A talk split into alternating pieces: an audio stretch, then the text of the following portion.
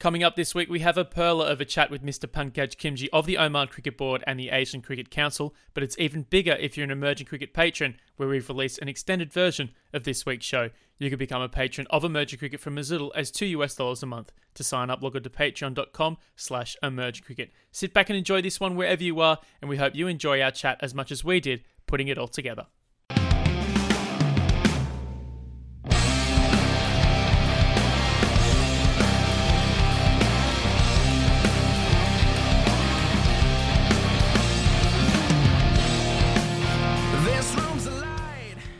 When discussing some of the meteoric rises of associate cricket, Oman has emerged as a power in the game, and who better to discuss this with a giant in Oman, new Cricket Board Chairman and future Vice President of the Asian Cricket Council, Mr. Pankaj Khimji. Welcome to the Emerging Cricket Podcast.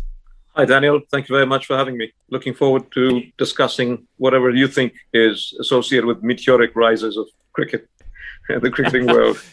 Yes. Well, Oman's story is fascinating. It's very much a family affair between you and your father. And first of all, we send our condolences uh, with all of that as well. A, a, monumental achievement your father Kanaksi had in the area, and you starting up now, uh, 1979 to now. There's been such a huge move of, of cricket in the country.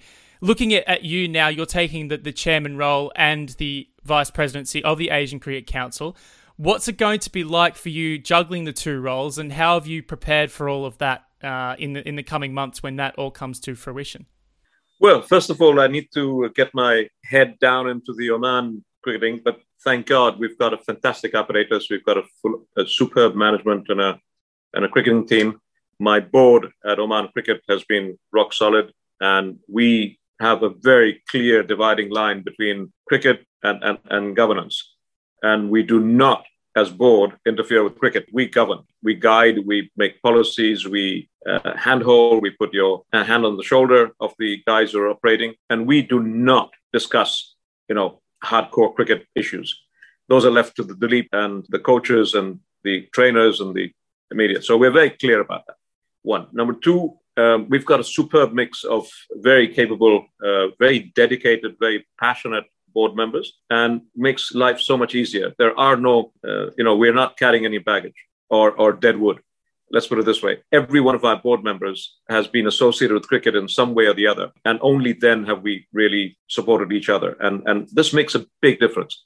And, and the biggest asset or the biggest so-called acquisition, uh, the, the mindset that you require is basically the passion for the game. Because we reward our board members zilch with nothing. We do not pay them sitting fees. We do not kind of thing. We said, listen, you have a passion for cricket. You think that you want to add or give something back to cricket. Let's do it. So we've got chartered accountants, we've got lawyers, we've got business uh, kind of tycoons in the business, we've got industrialists. So we've got a very fair mix of people, and all we focus on is cricket. And we've also got the previous so-called municipal chief of the of the of the region of, of, of this thing who's just retired from government. We said, right, come on in because we need to take care of somebody needs to care of all the red tape in government as well.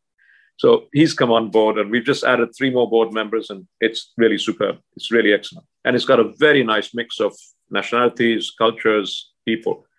I think that helps. Number two, we made sure that we had a very strong um, operations team, and Duleep uh, Mendis, a legend of the game, you know, has been CEO of Sri Lanka Cricket, uh, has been manager of the Sri Lankan cricket team, which won the World Cup um, uh, in Pakistan. Um, he's been a captain of, of Sri Lanka, superb human being, so down to earth, so human, humane.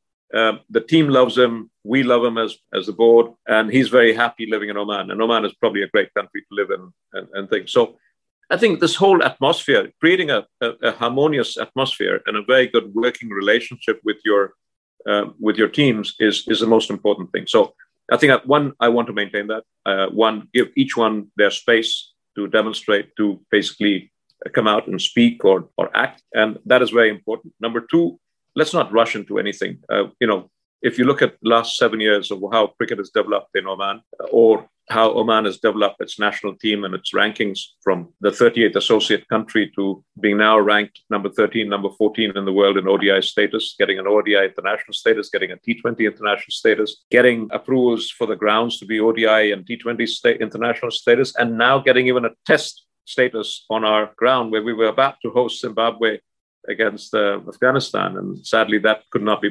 materialized. But Salawi, they say, you know, there will be a day we will host again. So I think that'll be the the capping point. So yeah, lots lots to do, but no concerns on how things will progress because business as usual. Yeah. So Pankaj, you obviously you, you you've got the plans going with the board. Um, I'm just thinking, looking a bit sort of um, backwards in, in your story. You know, the Khimji family has been heavily involved in Omani cricket for a number of years now. yeah. Um, and so just tell us a bit about your family story and, and where you fit into the picture. So you know, in, if you go back many many years, cricket in, in, in Oman used to be played in the late 50s and 60s when visiting naval ships or merchant navy ships came and anchored in our in our waters and they would come in and say can we do something so um, i remember there was a royal family member late said abbas who was our first patron chief and he said right let's muster up some guys who are working in the in the armed forces the guys the, from the community and let's see who can play cricket. So, well, there was a very decent Indian community, a trading community over here. So there were some there were five or six boys from there. Some of them were seconded officers in the army and over here.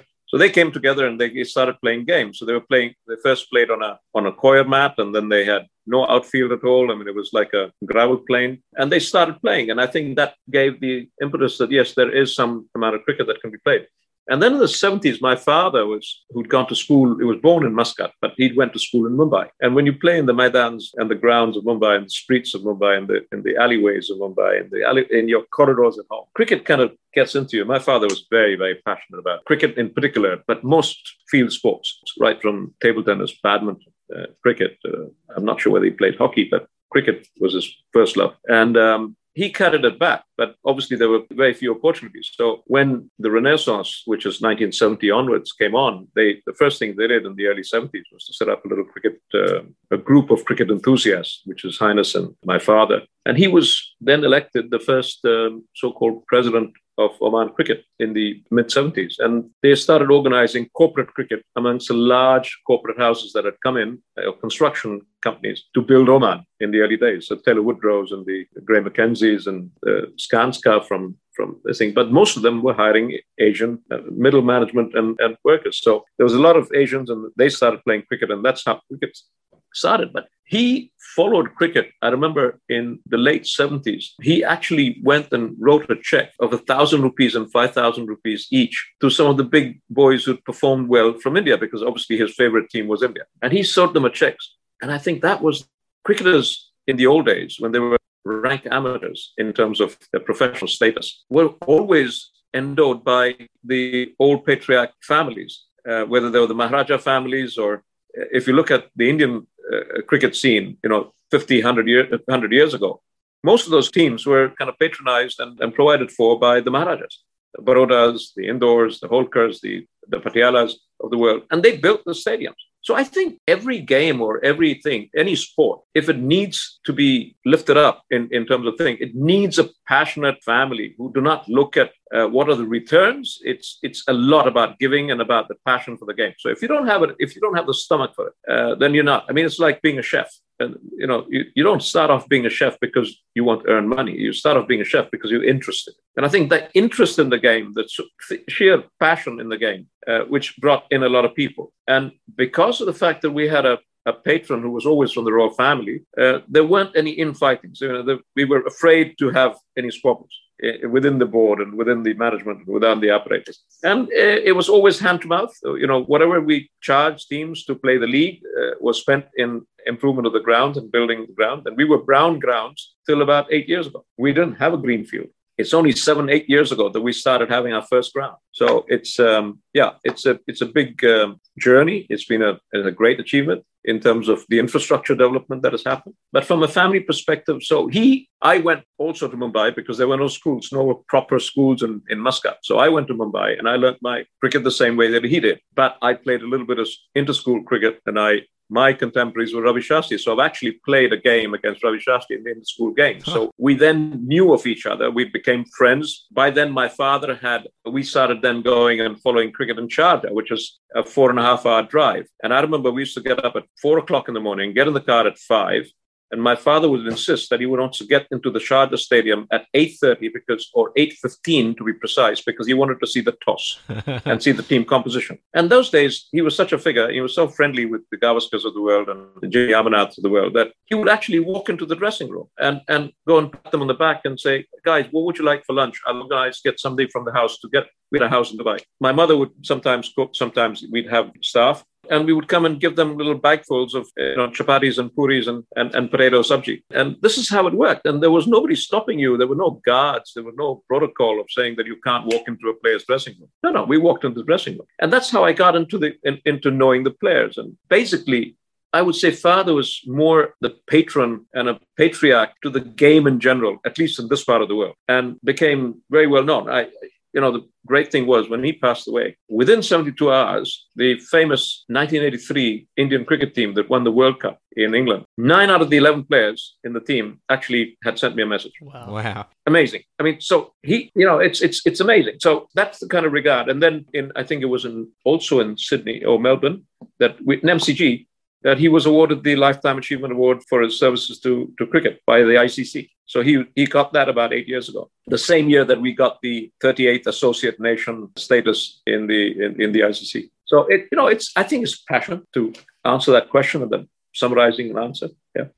Yeah, I, I think that's quite obvious in what you guys have, have tried to achieve. And I compare that to a few places where I see that there isn't really passion. And I look at franchise T20 leagues that try to get it off the ground and never do because a lot of them are more interested in about how they make money rather than yeah. the passion for the game. But on on the flip side of that, there are a lot of associate members that fall into the same category that cricket is actually booming per capita by how many people are potentially in a country, how many people play in the country because the passion is is so rife. And I look at that national team on the field, the Omani national team, and when they achieved one day international status in, in Namibia at World Cricket League Two, we were lucky enough to be there. We'd heard about these much these much fabled uh, Omani lunches that were put on. No, I, I can endorse the Omani lunches. Oh, did, did you get one? Yeah, yeah, yeah. I, oh, unbelievable. Oh, bravo. Yeah, I, I did not take the uh, the ICC food. I, I went. I knew where the good food was. Thank you. I unfortunately didn't manage to get my hands on that. So, you know, we, we as a family, we traveled, we followed the Omani team. I mean, father and mother both were in Scotland and Ireland when we first qualified for the first T20 World Cup in India in 2015. And then out of the teams that qualified to play, I think there were about what, eight teams, nine teams, and only three or four would have gone in to the World Cup. And we were ranked number eight or nine. And there was, you know, we just about made it into that qualification stage in Ireland, Scotland. So when we went there, uh, you know, we were saying, okay, okay. So even if we come in the top five, we're fine. But we came number four and we made it to the World Cup final. So at that time, we were about 10 of us or nine of us who were there in Scotland and Ireland. And I remember my father stayed from Scotland, which was where the first half was played, and then in Dublin, where the second half was played of that tournament. And I attended the first game or the first two games. And then when I can, I had work to do in India, my father, within a week, when we started playing, we started winning games, he said, You're coming back now. I actually flew back. I was in India, and I flew back with India from India back again to Dublin to see the semi-final and the final. Uh, you know, the games against uh, Namibia and the game thereafter against Afghanistan, which decided who was number three and four. But that was him. He stayed the full 21 days. We then followed up the game. They went to India. We were in, in, in Dharamshala. We played superb out there as well, uh, beat Ireland, uh, our first real win at the World Cup. Um, we then went back and did various tours of Uganda, Namibia together on, on various safaris together. so, it, you know, the travel and the camaraderie and the so-called gamesmanship which was coming in and we enjoyed that following the game. And i think that the team likes the idea of having you know you around because they feel that okay there's somebody there to look after you. And he said you win we go out for dinner at night. You know i pay. That's it Simple. It was a simple rule. The best. You don't win, you go back to your rooms, you eat your hotel food, and you sulk, you know, or you recover from whatever you have to do. Simple as that. And we'll get you little snacks and food during the game. Yeah, fine. Uh, you know, mommy would bring them, and I, we'd bring them. And, yeah. That and again, to, to look at how the, the team is comprised, it is a very diverse team, just like you were talking about with, with the board and, and everything that runs through Omani cricket, which to me again suggests that cricket kind of transcends everything in all of this. And it's it's Absolutely. a very passionate group of players and, and a passionate group of officials and, and boards and everyone who works for the Omani Cricket Board. Take it back a little bit further to maybe the domestic cricket scene in Oman. Yeah. Uh, what's club and recreational cricket like? Does it embody the same sort of spirit as, as the national team? How does does it manifest itself in that in that in that part? So we have, unlike cricketing countries, which have, and especially let's say countries which have been under the, over the colonial past, where cricket has been a way of life, uh, especially in the summer months or in the cricketing season. We did not really have that. So we didn't have clubs who played cricket because the, the national passion was either football or field hockey. And we were catering purely to the expatriate population. So we had to kind of get corporates to field teams. So we have 80 plus teams that play in our league from A to something like G division. So eight, nine, 10 uh, divisions and about five to seven teams participating in each one of them. And then we have the, the Premier Division, which has five teams. Now, these teams are all sponsored by corporates. There's no clubs that come and play the game. The only clubs that come and play the game are the eight full Omani teams. They're sponsored by clubs. They're not sponsored by any individual. But otherwise, it's all a corporate sport. Um, once they reach a particular level, uh, it becomes very passionate. Then, then, and and hundred percent of our team, even the national team, would you imagine that they're all extremely amateur cricketers? They're not on any professional contract. We give them a stipend, pretty much like a bonus, and it's marginal. It really is. Literally, they can just about get two square meals a day if they were to go by that. They can't live on. They have to have a side profession. So most of them work nine to five and then they come in. We now have a few players who stayed back and the sponsors have relieved them from their work uh, requirements and they can hang around the cricket ground. They can practice They've reduced their salaries and we've increased the stipend. So it, it compensated them and now they're working. But they're not on contract. They don't work for Oman Cricket. None of them. So we don't have any national players who are either employed by us or sponsored by us on our work visa. So we still very much pride ourselves in the fact that we are still a very professionally amateur cricketing nation where the commercial lure of being a national cricketer hasn't quite bitten. So, so long as I think we stay amateur, so long as the board and the management also offer the money requirements, I think we'll stay we'll stay the same. So that's the cricket scene. So the domestic scene is very tight, very competitive. We start in the month of September ish, and we end by the end of April. And um, we've got 50 over game uh, tournament. Uh, the junior team, so the top ABC is 50 overs. The rest of them play a 25 over league, or we used to play 25. Now we we follow the T20 format. So we have the two green grounds, and the rest of them play on brown outfields with the cement pitch with an astroturf wicket. So you you just talked about how um, the Omani team is is largely amateur even today, and uh, I guess that raises an interesting question in terms of you know Oman's position within the international rankings, and you know how competitive do you see Oman getting with amateur players, and and is there any sort of plans in the future to move towards a professional structure? Listen, it's we have debated this all the time. Do we want to go professional? Do we not want to go professional? How high do you want to go up the ladder in, in ODI? I mean, a month ago, we were ranked 13th country in the ODI circuit. So last week, it became 14. We haven't played cricket, so I don't know how that worked, but somebody must have played a couple of games and have, have gone up the, the ranking. That's fine. Uh, it, it, doesn't really bother us. Um, I don't see myself growing beyond 13, 14, going any higher. I think we've reached that epitome of where we expect to be. My responsibility, and I think our main mandate would be now in the next three to five years, is to maintain this level, that we stay within the top three, four, five nations which are not fully test class. So if we can stay within 20 to 15, or I would say 17 to 15, to 13 in our rankings at ODI level, and similarly amongst the top 20 in the T20 status, I think we we would have achieved some consistency, and then we'll know exactly where we're going and what is it that is lacking, and because I see a very strong America coming out. I see a very strong Nepal uh, being built. I think there might be one or two surprises coming out of Africa. And will we be able to withstand the onslaught and the professionalism that might come in? So I think America in the last three years were completely out of sorts because the combination of reasons of you know one fragmented approach now that they've got a good apparatus in place who are putting it together you know i think they're going to come very strong so will we be able to maintain that level Dilip, certainly believe so. How good is my bench strength? Will I still keep getting a fresh talent. Now, another good thing that happens is that we've got a very strong schools, inter schools game. There are about 35 school teams playing uh, Thursday evening cricket under lights. And we really make it very competitive. And the good thing is that, that my top two players in rankings, ICC rankings and Oman rankings, are both nurtured from the schools cricket. So when they've been playing Oman schools cricket tournament since they were 13, and they're now number one and number two cricketers for Oman cricket. They're in their 20s, they're young, they're hungry, and it shows. And you know they've they've really performed. So I'm hoping that a two, one or two more might come up from the schools cricket and stay here. My problem is that I get them in to play under 13, under 16, under 19, but as soon as they finish school, they go to university abroad. So I having groomed them and nurtured them from a cricketing standpoint for the last, you know, five, seven years, I lose them when he's at his prime. I need them most. So, you know, 80% of them go go away. 20% of them who are in the cricketing thing might stay. We're now trying to entice them by staying on by offering them a university scholarship in Oman, part scholarship. Uh, so I pay a third, the university discounts a third, and the parents will sponsor the other third. So, you know, instead of paying, let's say, ten thousand dollars per year on a scholarship, then now the father has to pay only three thousand if he leaves his son here and is, is there for the next three to five, four years. So, you know, that really helps. So that those are the kind of things, incentives that we're trying to provide to the youth team and see whether we can entice them to stay here rather than go back to India or Pakistan or, or, or Sri Lanka or whatever.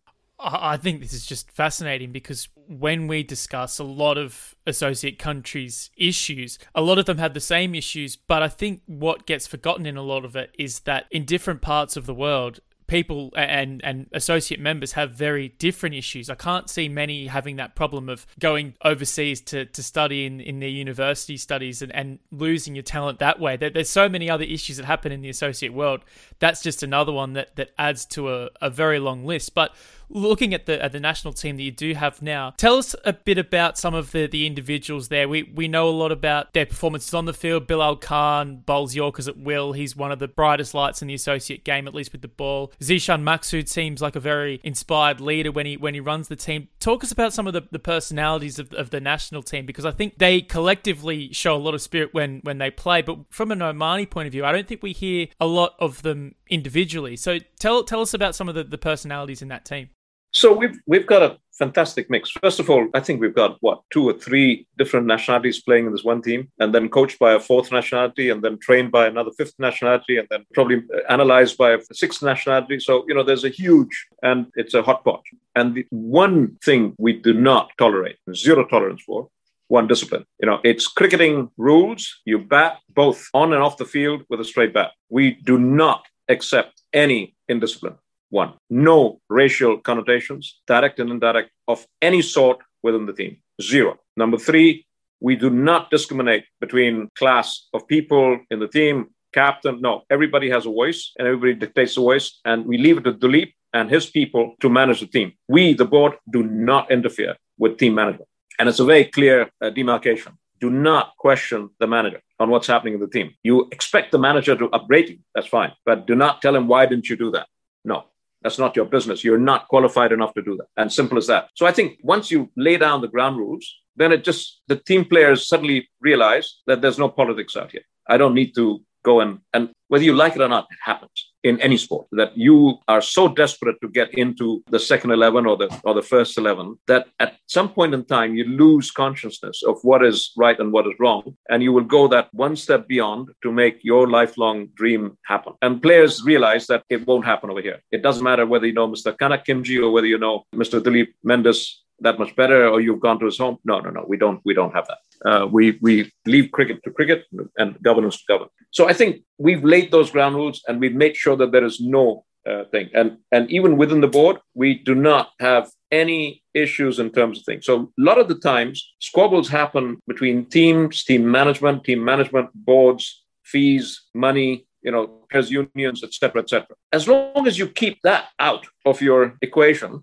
um, you'll be running a straight mathematical sum. You know, you bring in 20 players, you play 15 players, you make sure that five players in the bench strength out of 20 get rotated all the time, the best performers come in, and people who haven't performed. So we have a performance evaluation system that works on a six monthly basis. Grade one, grade two, grade three players in the top 20, and they keep changing all the time. And this is done on a very uh, democratic way by the team management. So we keep on doing that. And I think it's been very fair. And Duleep's been absolutely non political in that in that front. And I think it then percolates down. So when you have a board and then you have a top management and then you have a team captain and it's, I think, and as long as they stay apolitical, things work out. And I think more often than not, it's it's favoritism or a camaraderie that sometimes leads ways to kind of saying, "Oh, he's done so well. Why don't you give him another chance?" No, we don't. We don't do that. Um, again, going back to who are my key players, uh, you know, I love our young boys. AQ, which is Aqib Ilyas, Aqib and, and Jati. That's Jatinder Singh, yeah? Yes. So Aqib and Jati are my two favorite batsmen, no questions about it. And both schoolboy cricketers in Oman, both have grown up the ranks, and probably that's half the reason why I like them more than I like the other half. But that's that shouldn't be the case. As, as now, as chairman of Oman board, I love every one of my 35 top uh, identified players. you're, you're,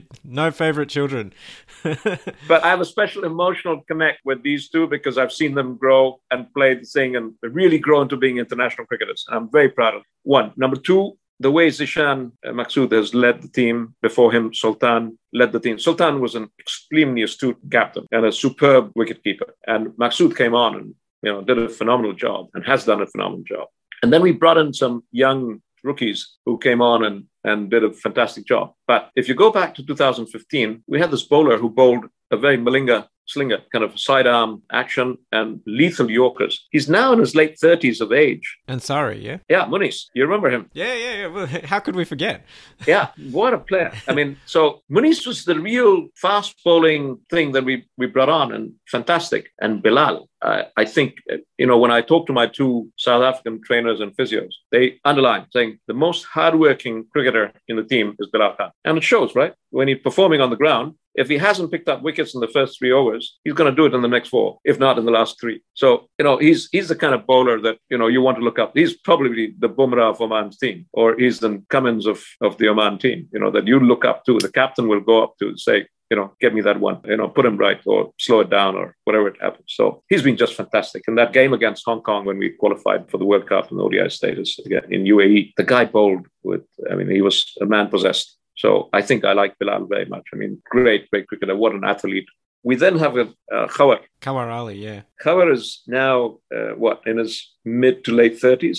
An amazing leg spinner, superb googly, but an opening bat. Now, when we went into um, Uganda, the guy got out six games and he got out four times in the single figures. But he went on to take the maximum number of wickets in the tournament and came out to be the best bowler of the tournament. Amazing. The guy got us wickets at all times. So I think there's been a great evolution the way they played. A leg spinner was no way could he a leg spinner play in a limited over game. They were virtually going to be a, a slow death. And now look at it. Every other good bowler is a leggy, right? But he doesn't bowl just a leg spin. Earlier, you would have a leg spin and a googly. There was no other ball. But now he's bowling all sorts of things. Upspin, backspins, you know, the, uh, six balls will be six different balls. I mean, look at Rashid Khan. Probably the best exponent of, of spin bowling in today's today's cricket, I think.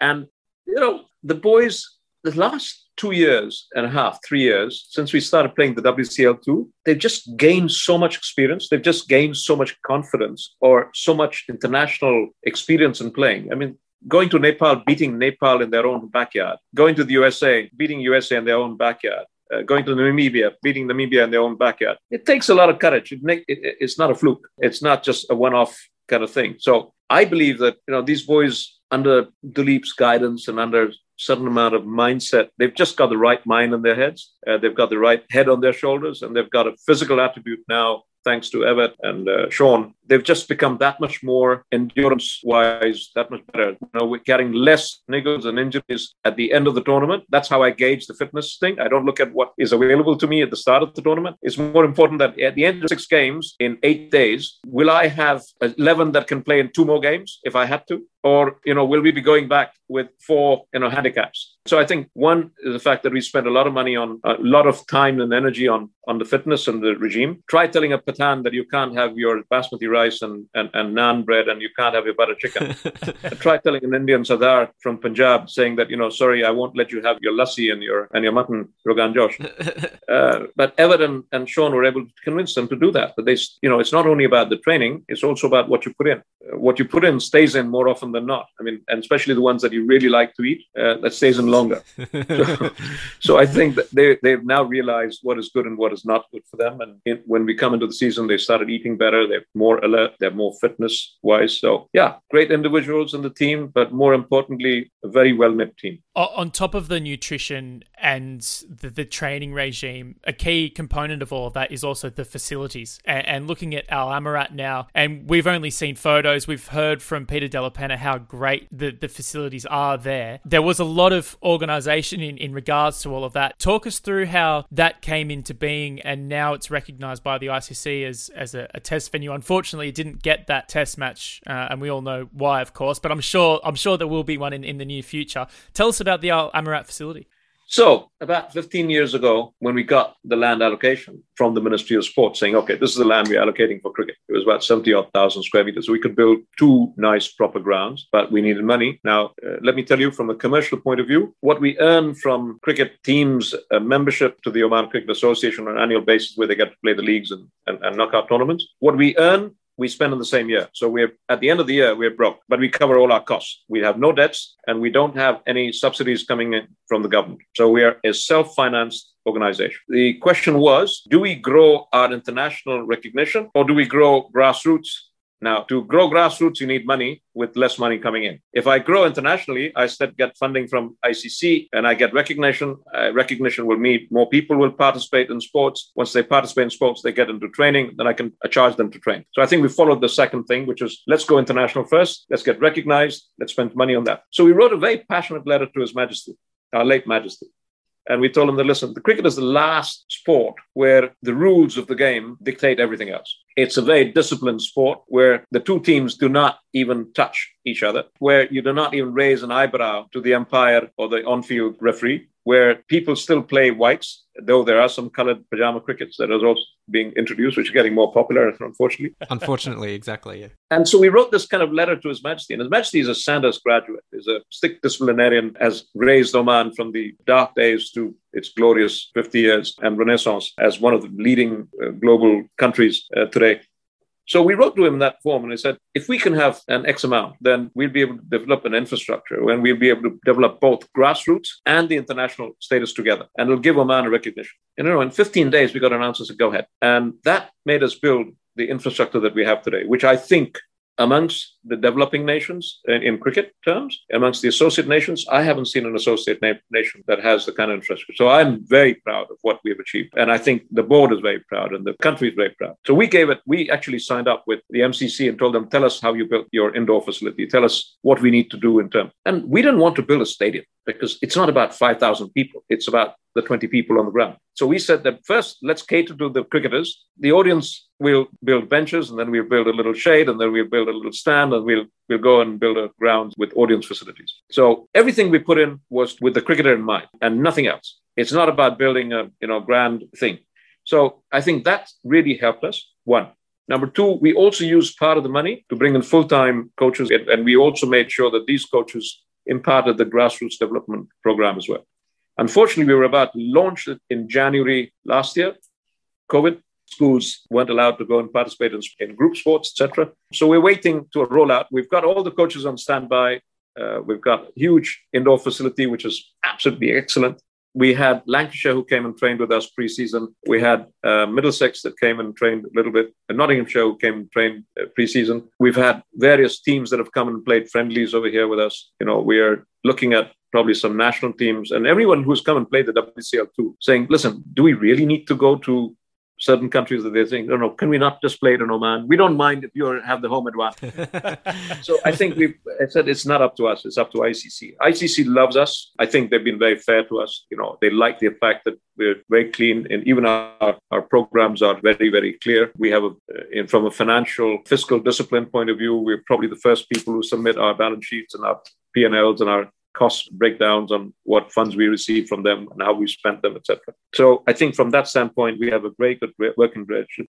Uh, just, just, connecting some of the dots, just with the, the Al Amarat facility, you, know, you, you mentioned some of the plans for the usage, obviously the indoor facility and, and hosting potentially neutral games. So, what's the long term idea for Al Amarat? You know, is the idea that it'll become sort of a regional hub in, in a similar way to the UAE?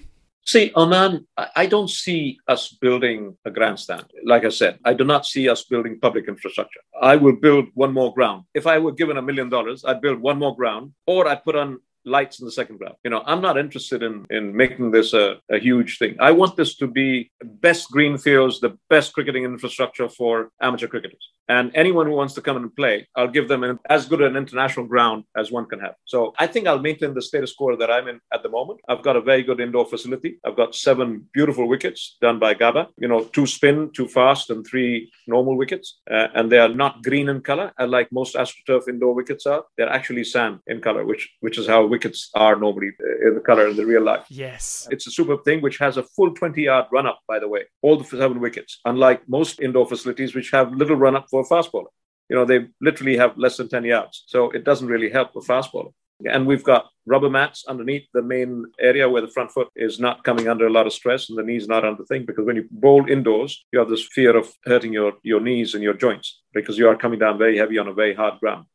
So we've made sure that we had a very nice little felt and a little sponge, especially in the bowler's run up, coming up to the front foot where it lands.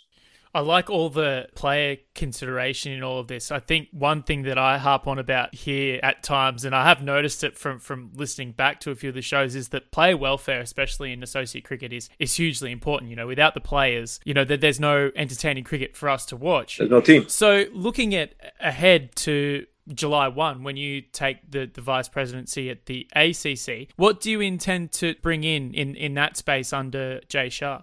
See, what Asian cricket, let's understand Asian cricket. So it's these 20 odd countries from Hong Kong all the way up to the GCC. And we survive because of the Asia Cup. Asia Cup provides a lot of funding, which then trickles down to a lot of the Asian cricket uh, associates, which really helps us in our little developments that we want to do and, and think. Unless we don't do Asia Cup and one or two more, and there's an emerging Asia Cup, and then there's another T20 and, and, and so on. So it boils down to the fact that we need to find in our calendar, in the very busy calendar of the big four, big five now, we've got Afghanistan as a full player, full team, to get them to come together to play this Asia Cup. And the more we play within Asia, within the region, and getting the associate, upcoming associate countries to come and play that, you know, how else are you going to encourage cricket? So my role is going to be see, can we organize instead of three tournaments across three years, can we do four or five tournaments across four years or five tournaments again across three years? So if we do a calendar of three years, can we bring in one more tournament and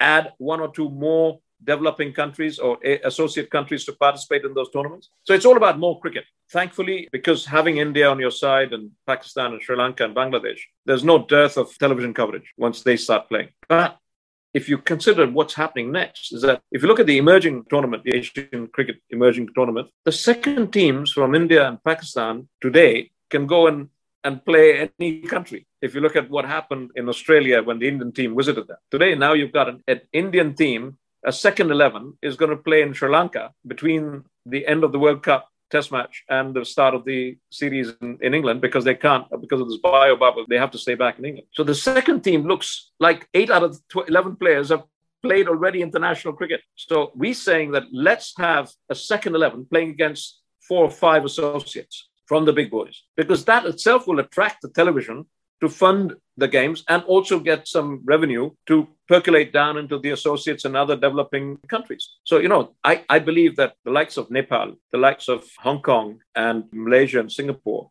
they've got a lot of potential to come out of. You know, I also believe that one other GCC country, UAE, is definitely good. I mean, a little bit of honing here and there, and they'll be back in their prime. And now they've got Robin Singh as their coach full time. They've got players on full time contract, and Unfortunately, last year and year before, they had some issues with this disciplining and they lost nearly half the team, or not full team, uh, which caused them a lot of hiccups.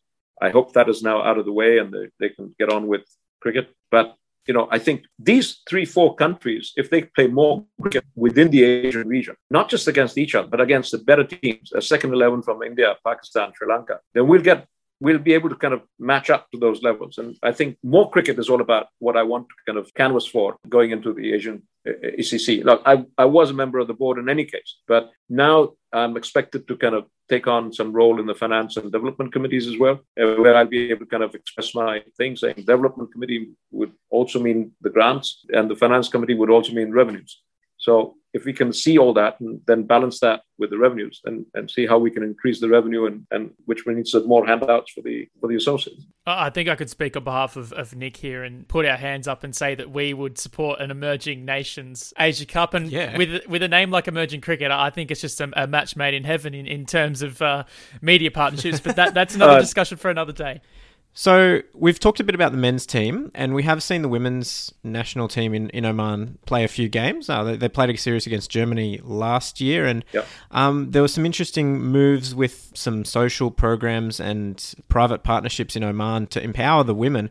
Uh, what are some of the cultural challenges with building the women's team, and, and you know where do you see that going for Oman? See, the women's cricket is, again, another challenge. We have a lot of girls interested in playing whilst they're at school and after school. But again, they all, as soon as they finish high school, they want to go to university. Most girls want to go to good universities abroad, and they don't stay back. Now, the girl's development, you know, it's not like a 19 year old boy that he's strong and he's an 18 year old boy has started developing his physique. The girls getting their strength more when they're in their 20s and, and they're their strongest and fittest. And so I'm losing out on girls strength wise. So I get a, I got a girls team, but I don't have a women's team. Mm. In fact, my girls are stepping into the women's shoes to play women's cricket. So I'm missing out on that. And we do not have women players in cricket. So I'm not sure how I can encourage women to play cricket. And like I can encourage men to play cricket, but it becomes difficult if a woman hasn't played cricket in her lifetime to get her to come uh, wield a bat. And they won't go on the streets and start playing gully cricket either, unlike men going for obvious reasons. So I think we've got a little issue in terms of getting the right kind of people and getting uh, the thing. But our grassroots program to inculcate cricket at schools level in the government schools and in the local uh, community schools in Oman, that had a huge impact because we got nearly 40% women when we launched that program, uh, girls at the age group of 8 to 10 that they would local girls would come and play cricket without an issue wearing the same t-shirt the same shorts. So we got that kind of encouraging results. And we were about to roll it out. So i think we're a fair way away from playing competitive women's cricket. But girls cricket yes we'll play good girls cricket at least for the time being You've mentioned, obviously, you, you, you, just talked about the government program, the government schools, and the relationship with the government. And I remember, you know, last year when the Sultan Qaboos bin Said and, and he died, and the Cricket World Cup League Two was, was had to be called off for the national mourning. Halfway, yeah. And and it was a big deal. And yep. so obviously, Oman's cricket. You, you talked about also the uh, relationship with Al Amarat. So clearly, there's a relationship with the government there. W- what is the place of cricket within Oman, and maybe talk a bit about the the dynamic uh, with the government. Oman has got a very diverse culture. You know, we've got the influence of Zanzibar, and we've got people, Omanis, who were in Zanzibar when Zanzibar was a part of Oman, who've come back and have lived here. So they bring in a little bit of the African, East African flavor. Uh, some of them have played cricket and have seen cricket in, in, in Tanzania and in, in, in Mombasa and, and these places. So they understand that there's a game called cricket. Number one. Number two, we've got a huge proximity to India and, and Pakistan. Remember, Oman owned Gwadar, a little port city in Pakistan. So there, there was a huge Baluchi population that came and migrated and started living in Oman. And with that, they brought in their affinity to, to cricket as well. So the mixture of cultures amongst communities in Oman has really helped adapt cricket much more easier than I would say any other country in the Middle East. And um, we've always had this role patronage. So our first patron was Sayyid Abbas bin Faisal, who initiated the, the act of putting up an Oman cricket club. And then we had Sayyid Shabib, who had studied in Pakistan and understood cricket. And he kind of became the second patron, again, a royal family member, His Majesty's uncle. And then His Majesty himself, who took over from His Majesty Qaboos uh, last January. You know, he was our patron since 1992 as our patron chief. And, you know, what a coincidence that in 2019, the World Cup, July in London at Lords, we both were in the, in the royal box watching the full final.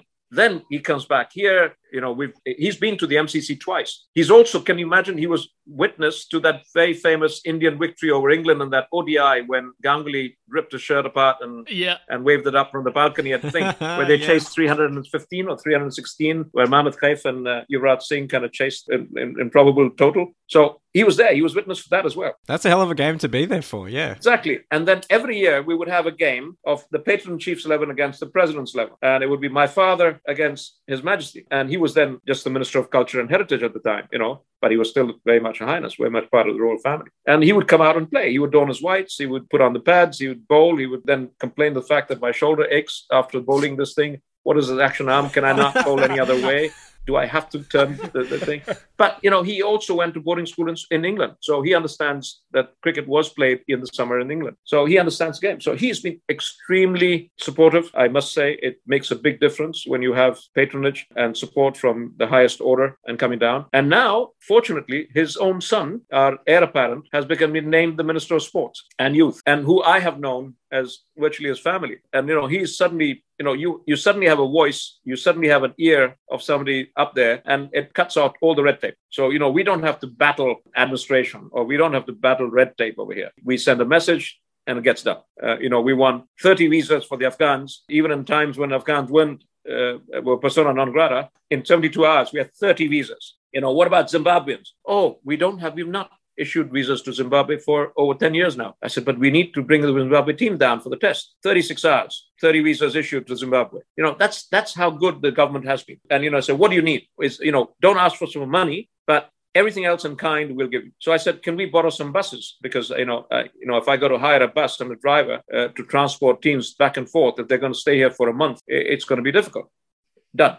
So I had the D1 buses. D1 is the Royal protocol. So they gave me the buses said, you know, you can have them. So you know, it's been it's been a superb relationship, and I, you know I can't thank them enough. And I, I believe that it's working as one, understanding the, the trust, the belief that we have in each other and they have in us has gone a long way. Okay, so in all of our other podcasts and every time we invite a guest, we ask them if there was a law in cricket that they wish to change, what would it be and why? I know we've put you on the spot here, but if there was to be a law, do you think the game's perfect as it is? I think I think cricket is a very perfect game. you know, it's it's played with a straight bat, and that's what matters. I mean, in, in, the the sense that I'm talking about. But a couple of laws that I feel are impartial to either the batsman or to the bowler. I, I believe the bowlers are not given their fair share.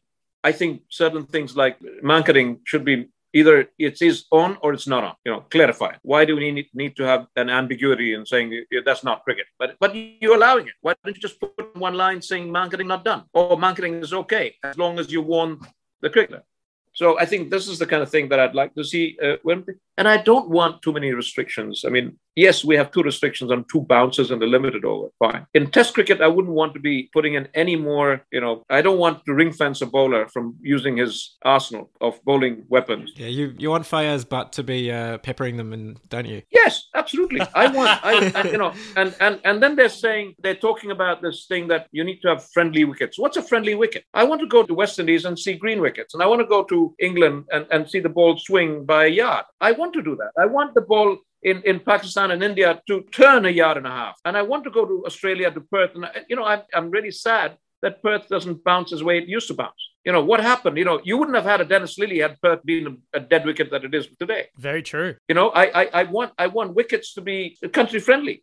And that's what it is. You don't go to another country to play in your own backyard. Yeah, it definitely adds to the character of the game, doesn't it? The... Mm. You know, I, I, you know, I said I rubbish those kind of things. And one thing I was not in favor of was this so-called 10 degree and 9 degree and 15 degree law when you bowl. You know that you allowed the elbow to bend. You know, I don't want to name cricketers, but um, I believe that if you bat with a straight bat and that is good cricket, you bowl with a straight arm and that is good cricket. Simple. No ambiguity in that. It doesn't matter whether you're born with any disformity, nothing. No, no, no. You bowl with a straight arm, you bowl with a straight arm. Colors. That's it.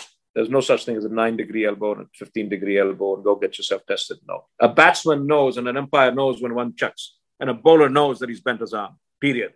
Thank you. I think that's a good way to finish off, Nick. What, what about you? Yeah, I can't argue with that. a, a, true cricket man in every sense of the word, Mr. Pankaj Khimji. Thank you so much for joining the Emerging Cricket Podcast. Good luck with everything in Omani cricket over the next well, lifetime, I hope, because it sounds as if cricket is in very, very good hands there.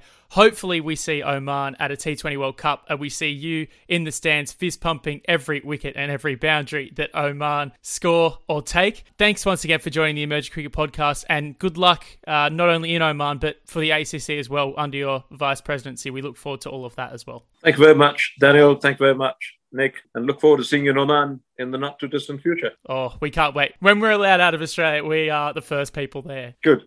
If not, we'll see you at the World Cup.